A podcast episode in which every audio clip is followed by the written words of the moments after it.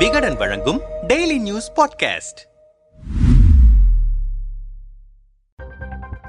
இந்தியாவில் ஆங்கிலேயர் ஆட்சி காலத்தில் வெள்ளையர்களுக்கு எதிராக போராடிய விடுதலை போராட்ட புரட்சி வீரர் சந்திரசேகர அசாத் பற்றி நீங்கள் தெரிந்து கொள்ள வேண்டிய சில விஷயங்கள். சந்திரசேகர அசாத் ஆயிரத்து தொள்ளாயிரத்தி ஆறாம் ஆண்டு ஜூலை இருபத்தி மூன்றாம் தேதி உத்தரப்பிரதேசம் மாநிலத்தில் உள்ள சபுவா மாவட்டத்தில் பதர்கா என்ற ஊரில் சீதாராம் திவாரி ஜக்ரானி தேவி தம்பதியினருக்கு மகனாக பிறந்தார். அவரின் தந்தை அலிஜார்பூரில் உள்ள ஒரு எஸ்டேட்டில் பணியாற்றி வந்தார். இவர் தனது இளமை பருவத்திலேயே பழங்குடியினரிடம் பழங்குடியினரிடமிருந்து முறையாக வில்வித்தையை கற்றுத் தேர்ந்தவர். மேலும் காசியில் உள்ள பெனாரஸ் வித்யாபீடத்தில் சமஸ்கிருதம் கற்றார். ஆயிரத்து தொள்ளாயிரத்தி பத்தொன்பதாம் ஆண்டு நடைபெற்ற ஜாலியன் வாலாபாக் படுகொலை சம்பவம் இவரின் மனதில் விடுதலை போராட்டத்தில் ஈடுபட விதையை விதைத்தது. இதையடுத்து ஆயிரத்து தொள்ளாயிரத்து இருபதாம் ஆண்டு மகாத்மா காந்தியின் ஒத்துழையாமை இயக்கத்தில் இணைந்ததற்காக கைது செய்யப்பட்டு நீதிமன்றத்திற்கு அழைத்து செல்லப்பட்டார். அப்போது அவருக்கு வயது பதினைந்து.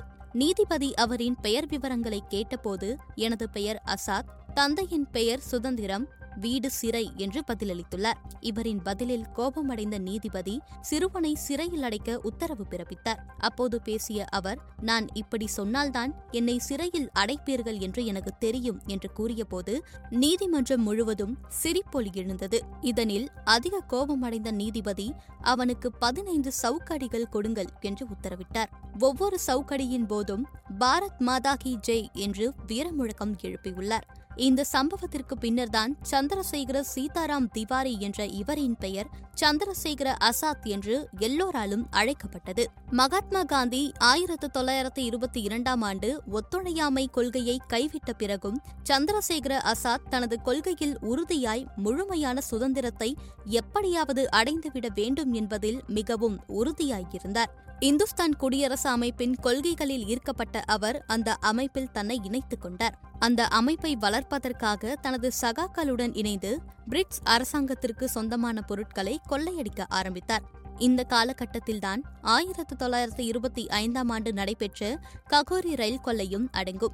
சோசியலிச கொள்கைகளின் வழியிலேயே இந்தியாவின் சுதந்திரம் அமைய வேண்டும் என்று எண்ணினார். ஆங்கிலேய அரசு எப்படியாவது இந்துஸ்தான் குடியரசு அமைப்பை ஒடுக்க வேண்டும் என்று தீவிரம் காட்டியது.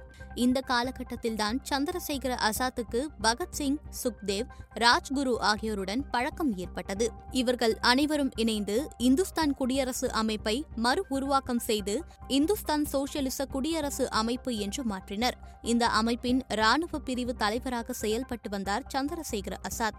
ஜான்சி அருகே உள்ள காடுகளில் இளைஞர்களுக்கு போர் பயிற்சியை வழங்கினார். அந்த அமைப்பினர் வைஸ்ராய் வந்த வாகனத்தை குண்டு வைத்து தகர்க்க முயற்சி செய்தனர். அதேபோல லாலா லஜ்பத் ராயின் மரணத்திற்கு காரணமான அதிகாரிகளை துப்பாக்கியால் சுட்டுக் கொலை செய்தனர். இந்த சம்பவத்திற்கு பிறகு சந்திரசேகர ஆசாத் இருப்பிடம் குறித்து தகவல் சொல்பவர்களுக்கு ரொக்கப்பணம் வழங்கப்படும் என்ற அறிவிப்பு வெளியானது. இந்த சூழலில் கடந்த ஆயிரத்து தொள்ளாயிரத்தி முப்பத்தி ஓராம் ஆண்டு பிப்ரவரி இருபத்தி ஏழாம் தேதி சந்திரசேகர அசாத் அலகாபாத்தில் உள்ள ஆல்ஃபிரெட் பூங்காவில் தனது தோழர் சுக்தேவுடன் பேசிக் கொண்டிருந்தார். பணத்தாசையால் துரோகி ஒருவன் துப்பு கொடுத்ததால் அவரின் இருப்பிடத்தை ஆங்கிலேய காவல்துறை சுற்றி வளைத்தது. அந்த நிலையில் அந்த இடத்திலிருந்து சுக்தேவை தப்பிக்க வைக்க காவல்துறையினருடன் நீண்ட நேரம் சண்டையிட்டுக் கொண்டிருந்தார். அவரின் காலில் குண்டடிப்பட்டதால் அவரால் அங்கிருந்து தப்பிக்க முடியவில்லை.